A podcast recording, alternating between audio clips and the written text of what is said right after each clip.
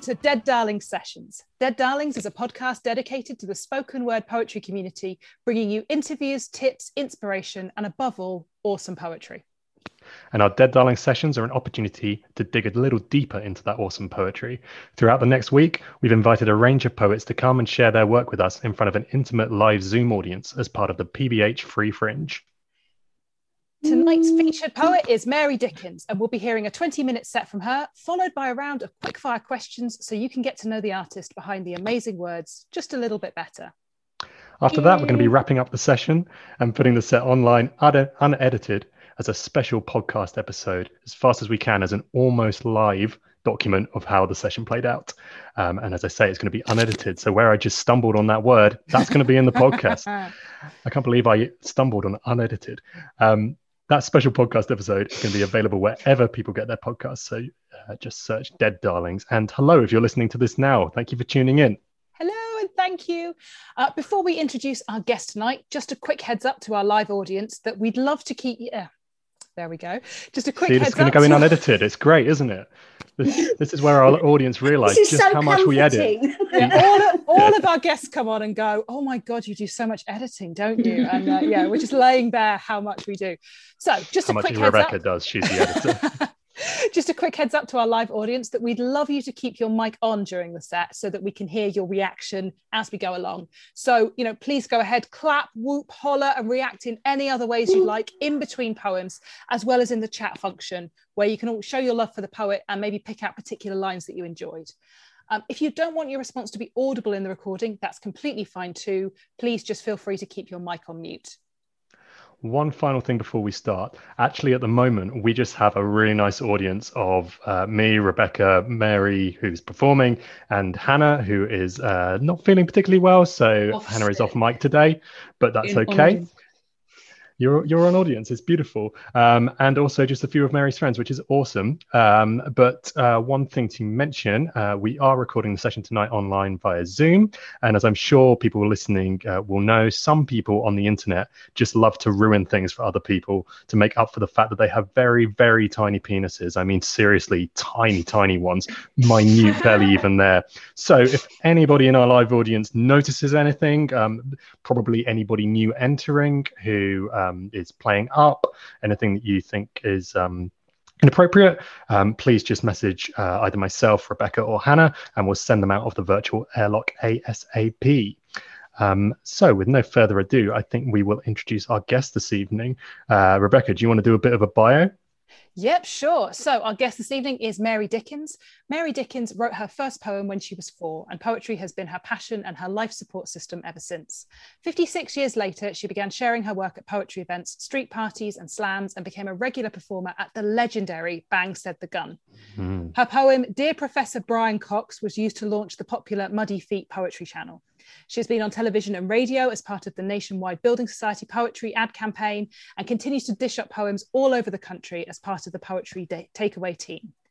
Her debut pamphlet, Happiness FM, was published by Burning Eye Books in May 2020 and was recently selected as one of 10 uplifting books chosen by the NHS for the NHS.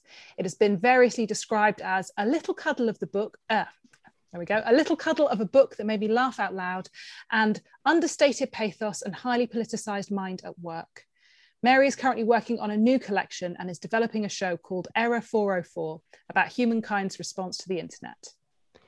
Mary's poetry, I've seen Mary uh, many, many times over the last few years. And what I love about Mary's poetry is it always feels like it comes from a very caring place, even when it's kind of biting and political. Um, it always kind of, uh, when I finish hearing Mary's work, I think I feel a bit happier, a bit more in touch with myself. And also, I love the fact she's never above a good pun. So, ladies and gentlemen, and those who identify with gender in more complex ways, please give it up for Mary Dickens live in session.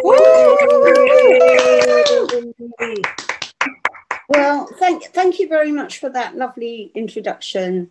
Um, yeah, I, well, I've got 20 minutes, so I thought I'd kind of um, approach this in two halves because, um, as um, Rebecca mentioned, I'm trying to put together a show called Error 404, and it's about sort of the human response to the internet and technology.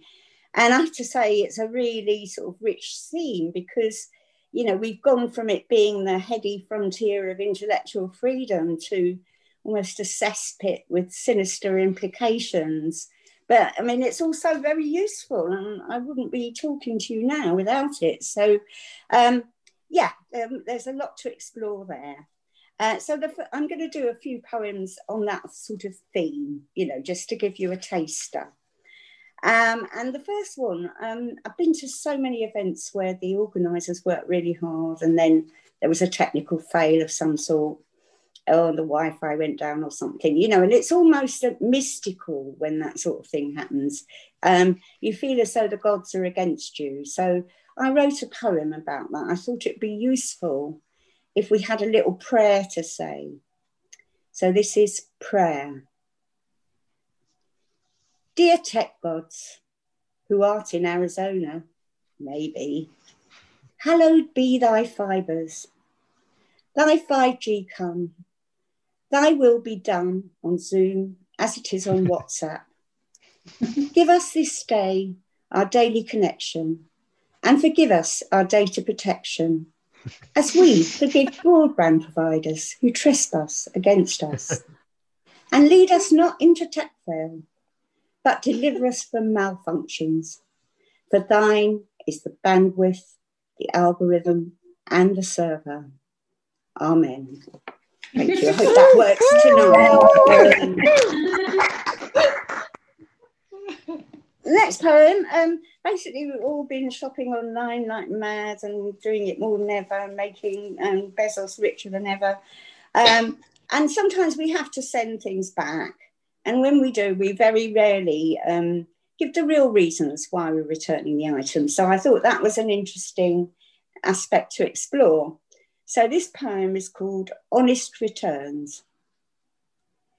I'm returning this item because please select from the menu below.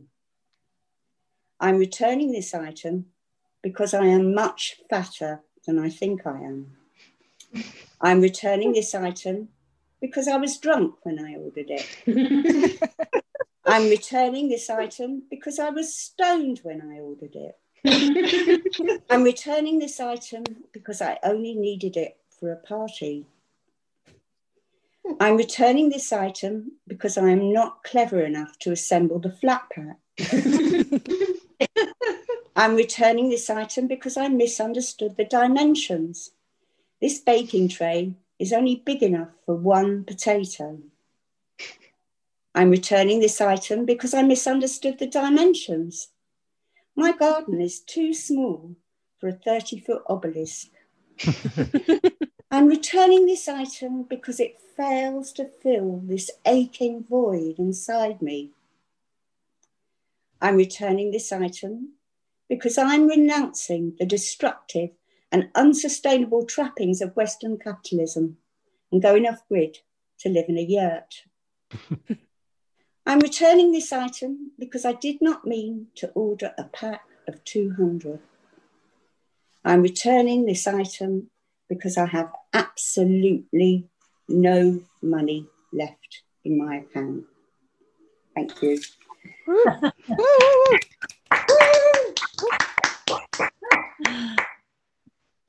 Um, this next poem, it actually came back when I was doing some work for the Nationwide ad, and um, we did a lot of writing that never actually made it to television. And one of my briefs was to write about how older people felt about technology. Um, so this poem sort of came from that, and it's called Access Denied. Your password has not been recognised. Access was denied. We requested information, but you have not complied. You can go onto our help page, but the questions won't apply. According to our systems, your existence is a lie. Your details have not been verified, authentication failed. You cannot access this account. Your plans have been derailed. We admire your persistence and your rudimentary skill but you might be better suited to some parchment and a quill. This message is auto generated. Please do not reply. If you really must continue, click this button and retry. Woo. Very good. Very good. I wrote that with regard to older people, and then I realised that every, everybody feels like that at times. That's true. Yeah. Um, last one in this little sequence is um, one I wrote before lockdown, but it's one of those that got um, so poignant after lockdown. It's called Love on the Internet. Our love is too vast for an email. It can't be condensed to a tweet. We WhatsApp and Skype, but it's only a hype compared to the thrill when we meet. It can't be configured in pixels, reminders of places we've been. It can't be summed up in a soundbite displayed on an LCD screen. Our love is much more than mere data. Too complex, too messy, too fraught. It can't be backed up on a server or plugged in a USB port. We can't close the distance between us there are too many miles to transcend. These digital fragments are all that we have, and all we can do is click send. Thank you.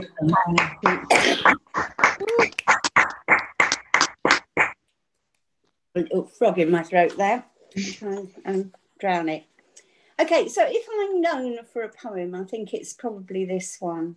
Um, and it came about because I had a bit of a crush on the television scientist, um, Professor Brian Cox. but I'm also really, really interested in the science. Um, so it was like, you know, trying to understand quantum theory whilst mildly aroused. And I thought that was quite an interesting sort of combination of feelings. Uh, so I put it into a poem. It's called Dear Professor Brian Cox. Dear Professor Brian Cox, we love to watch you on the box. The wife and I have to confess, it's not just the science about which we obsess. that time, when you explained the quark, you ignited a certain spark. Soon we were having thoughts obscene whilst you described the selfish gene. We feel it timely to profess we'd love to meet you in the flesh. Please forgive us if we say we'd like to share some DNA. we'll explore this urge like an electronic surge. Our entanglement will be quantum, and the wife assures her celestial orbs can be yours whenever you want them. So, Brian, think on if you can. Come along to our Big Bang. With sufficient frantic motion, we might find our own Higgs boson. and if our lust should make you weary, we could just discuss string theory. Now, please, Brian, don't be vexed. It isn't just about the sex. We view your mind with great respect. We wondered at the solar storms and the sludge where life first formed. We listened rapt as with aplomb you explained the atom bomb. You made clear to the entire nation the principle of gravitation the source of the rift in the continental drift, why planets circle the sun, how oceans formed, how life began, and the laws of cell mutation. Brian, we will always dote on that breathless way you explain the proton. Even if it's not to be, we can watch your DVD. You're on the television so much, we don't really have to touch. We can contemplate Uranus hypothesize about black holes, explore that darker energy, flip with you from pole to pole. We'd have loved to see you quite content between our hydrothermal vents. But if you say no, it could be worse. There's always a parallel universe. Thank you. Thank you. Right, so um, that's the end of that sort of little sequence and I'm going to do some random poems from the book and one new one. Um, new uh, shit. This first one. New shit. uh, yeah, new one. Um, so uh, this first one really is just a bit of whimsy because I like art and I, I, like reading about the, the lives of artists. And um, I just had this idea what would happen if artists through the ages had to share a house together. And this poem was the result. It's called It's All Gone Picasso. And it's if Picasso had to share a house with other artists. Gilbert and George are in their rooms inspecting bits of poop, and that bloody Andy Warhol has taken all the soup. The place is like a pigsty. Tracey Emin's gone to bed. Van Gogh's experimenting with self harming in the shed. Damien's breeding butterflies, Dali's melted the clocks. Gauguin and Toulouse Lautrec have gone and got the pox. Matisse has all the scissors. Can he really need them all? Degas has ballerinas pirouetting in the hall. Turner's gone all sulky. Holman Hunt just rants. Dante Gabriel Rossetti needs to keep it in his True. Pissarro hates Pollock. Rembrandt can't abide Vermeer. Banksy just pops in and out and only shows his rear. Of course, we all love Frida. I myself have tried, but that hothead Leonardo had to take the fight outside.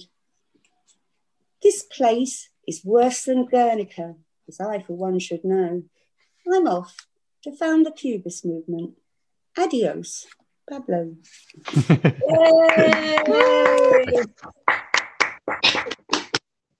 Thank you. It's nice to hear the clapping. Um, and next one is, um, you know, it's supposedly summer, and um, I'm lucky enough to have a garden. And I think we've all been spending more time outdoors. But the trouble is, you know, sometimes you get neighbours that are a bit awkward. Oh. Um, so this is a poem about that. It's called Neighbour from Hell. My neighbour says that my garden has Japanese knotweed. He says that my roses have black fly. He says that I encourage the bushy tailed foxes that gambol at dawn. He says that my convolvulus crept over his hedge and strangled his marigolds. He says my neglected ecosystem is seeding wildly in his borders. My neighbour is always on the lookout for overhanging branches. My neighbour says that my ash tree has dieback. He says that my tomato plants carry early blight. He sent a letter to the council about my sinister garden loans. he thinks that I climbed his fence and murdered his wisteria. He hmm. says that I once planted onions on his lawn. My neighbour thinks I'm in league with aphids and killing all the bees. My neighbour says that I grow Leylandii to rob him of his dappled light. He thinks I take his loamy soil and turn it sour. He says that I bring late frost and plagues of slugs and snails. He says that I put hemlock and belladonna in his compost. My neighbour thinks I can summon the hounds of hell to dump red hot turds on his azaleas, that I can harness the entire forces of Gaia just to reap revenge on his tiny patch. My neighbour's wrong. My garden doesn't have Japanese knotweed. Brilliant.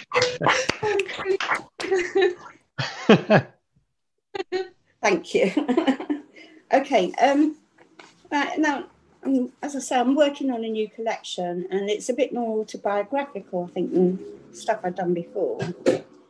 And um, this is a poem about the worst job I ever had, and it was in a in a factory in Holland in the in the seventies, early seventies. It's called Late Shift at the Pickle Factory. Only foreigners will do it, says Murat, leading me on to the cacophonous factory floor. The air is dense with the stench of sauerkraut and vinegar. You won't stay, says Murat. They never do. He walks me to a shallow trough full of gherkins, bobbing like shoals of sea cucumbers, alongside a conveyor belt procession of nearly full jars glide eagerly on their journey to the capper, where a piston clamps on the lids with an emphatic mechanical sigh. The last gherkin is problem, Murat said. Customer want full jar. Machine can't do. Gherkin in wrong place means kaput. As he speaks, a jar is crushed to smithereens. No gloves, said Murat. Make hands slippy. Everything stops as the broken glass is cleared. Mm. The late shift, eight hours punctured by a 20 minute dash to a canteen where even the chocolate tastes of pickle. I struggle with the pace, but soon I am an automaton, placing each gherkin precisely and not protruding from the lip. Vinegar slops from the side of the trough, drenches my skimpy apron, soaks my shoes. My hands are wrinkled and pale from prolonged dousing, my fingernails soft and bleached. A noxious smell takes up residence in my nostrils, despite ample showering. At the hostel, someone complains that I have made the washing machine smell of vinegar. My dreams are invaded by giant gherkins. My pores leak vinegar instead of sweat. Saturday morning, and I queue outside the dingy agency pittance is delivered in a plain brown envelope. As I count it, I notice that a fingernail has begun to peel off. I don't go back. Murat was right. And every time I see a gherkin floating in that gruesome essence, I remember him. nice.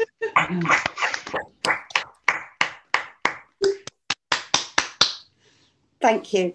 Uh, this next poem, um, this was um, came from when I was doing a residency in a children's nursery, and as part of the activities, I asked the adults, the, the staff, and the parents to collect um, ch- uh, questions that children had asked that they'd found difficult to answer for some reason, and um, this poem was the result of that, um, and it's called "I Don't Know." Go and play and it's real questions asked by small children. Where does the green go in winter? Why doesn't water have bones? When will it be yesterday? When is a puddle a pond? How far can you go under? How far can you go up? Why is the moon broken tonight? Where do bubbles go when they pop? Are two of anything the same? Is a spider's web its home? Why is the rain going sideways? Why are snails so slow? Can a tomato kill you? How many years old is snow? Has anyone counted all the stars? Where did my shadow go? What keeps the sky from falling down? Why can't I see my own eyes? I really, really need to know if my apple is dead or alive. Thank you. This is a preview, by the way, of the quickfire questions we're going to be having later in the. Uh... so many of them are already on our list. Isn't that from the Infinite Monkey Cage with Brian Cox? Um, it, it, well, I didn't get it from there, but he, oh. might well have. He he does a podcast. Well. well. I think they do. Is a strawberry alive or not? And it's Oh, really right, stumped okay, them. all yeah, right. it's been Oh, long you're running finding thing. Got connections. me, I Yeah. got it. I thought that was a Brian Cox Easter egg. Anyway, But I so- think Oh. that, that that's a question that children ask, isn't it? Like Yeah. they do, yeah. So um, that, that's almost it. I've got um, a last poem, and that's the title poem of Happiness FM. Um, and I'm so happy that recently I now can say it was it's recommended by the NHS, you know, not, not officially. So, Well deserved. So, so get some, yeah. Um, so yeah, the title poem is Happiness FM. So I'm going to do that one. Happiness is a radio station you chance upon that plays music so sublime, you're immediately transported. Next day, you try to find it, but no matter how long you scan the airwaves, it's drowned by crackling interference. Sometimes you hear snatches in the background, so you try and try again and again and again and again until you realize that only fate decides the frequency of Happiness FM. And some people have better reception than others. Thank you. I think that's, that's me with the poems. Thank you very much, Mary Dickens. Mary Dickens live in session, everybody. Woo! Give it up once more for Mary Dickens. Thank you so much, Mary. Um, so yeah, now, as we said, to give our audience a chance to get to know you a bit more, we've got some quick fire questions. Um, over the next five minutes, we'll ask you about a range of topics, including life, poetry, and a good helping of general silliness. Uh, we have tried to come up with questions that aren't also your online security questions as well, uh, we promise. Um, we bang on a lot with our interviews in the main episode, so we're going to try and keep this tight, aren't we, Rebecca? We, we say five or ten minutes. Uh, I've said five minutes. Um, it's not going to be strict, strict, but yeah. So if if you start, you can continue. But yes, um, it's so. more so that we don't just end up asking you everything we ever want to know about you, which is a lot. So yeah, uh, so yeah, could be here sometime.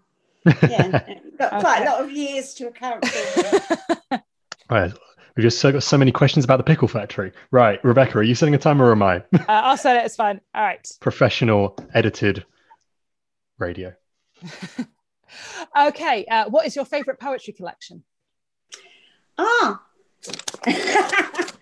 the one I prepared earlier. oh, what is it? No, I was going to say that. No, well, it's really hard to have a favourite, isn't it? But um, if I had one that really um, triggered my interest in poetry, originally it was the Liverpool poets Mersey Sound.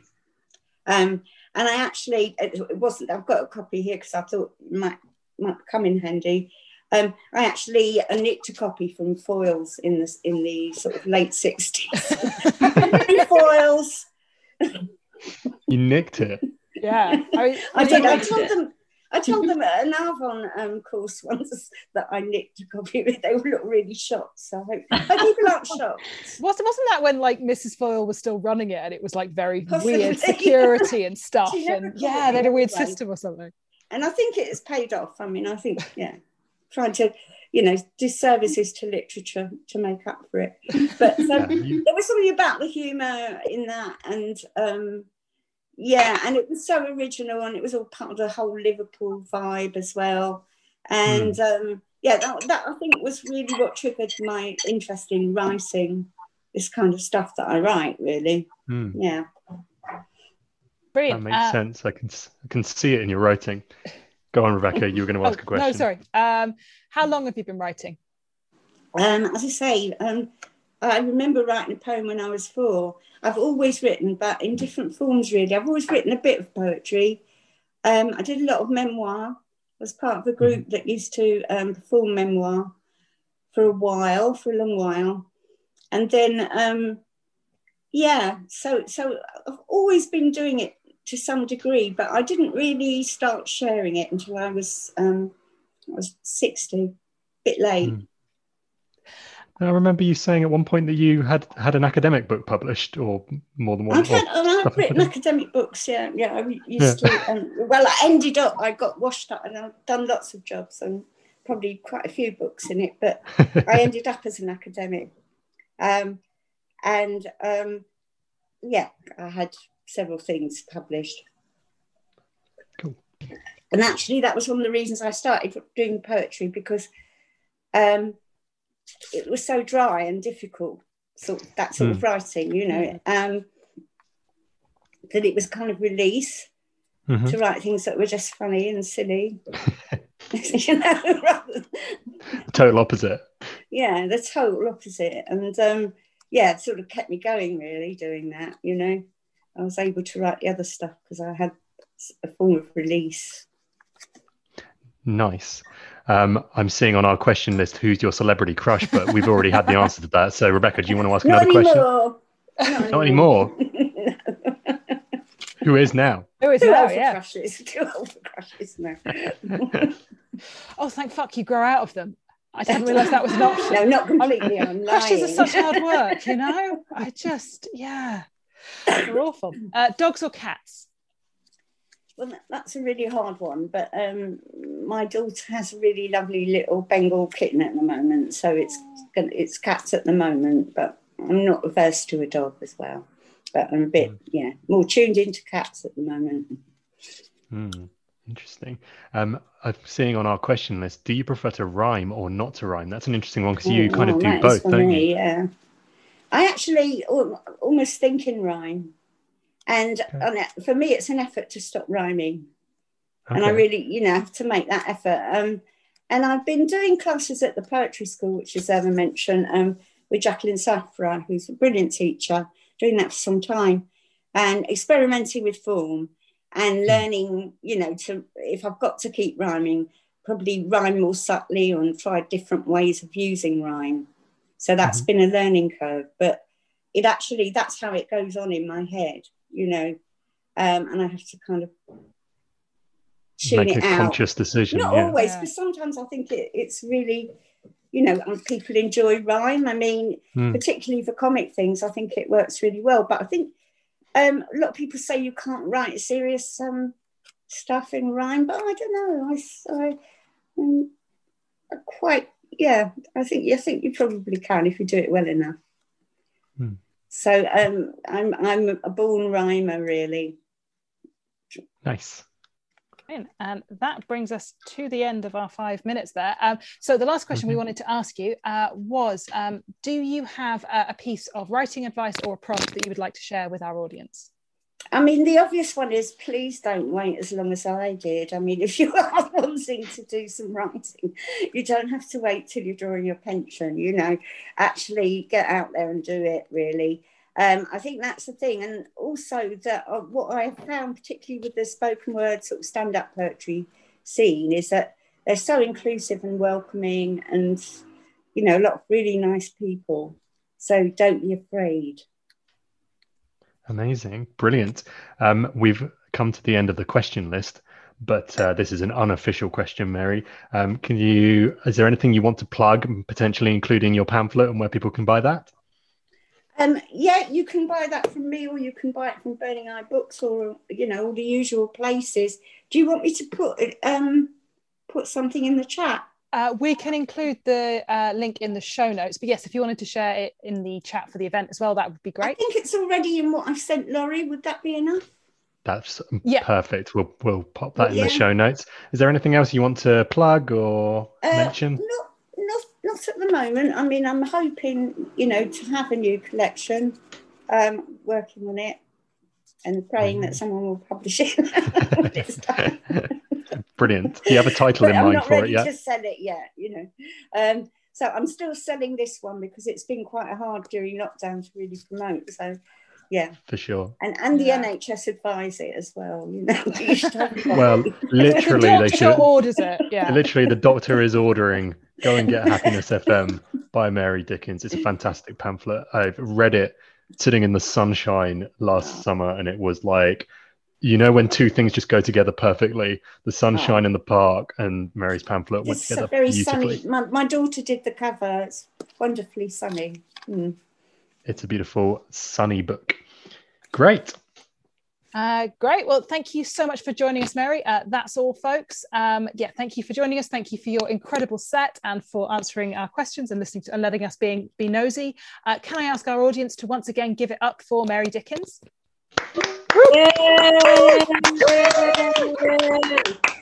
So you can find you can find the record, you can find the recording of this alongside our regular monthly episodes wherever you get your podcasts. Thank you so much for joining us and good night. Good Thank night. you. Bye. Thank you.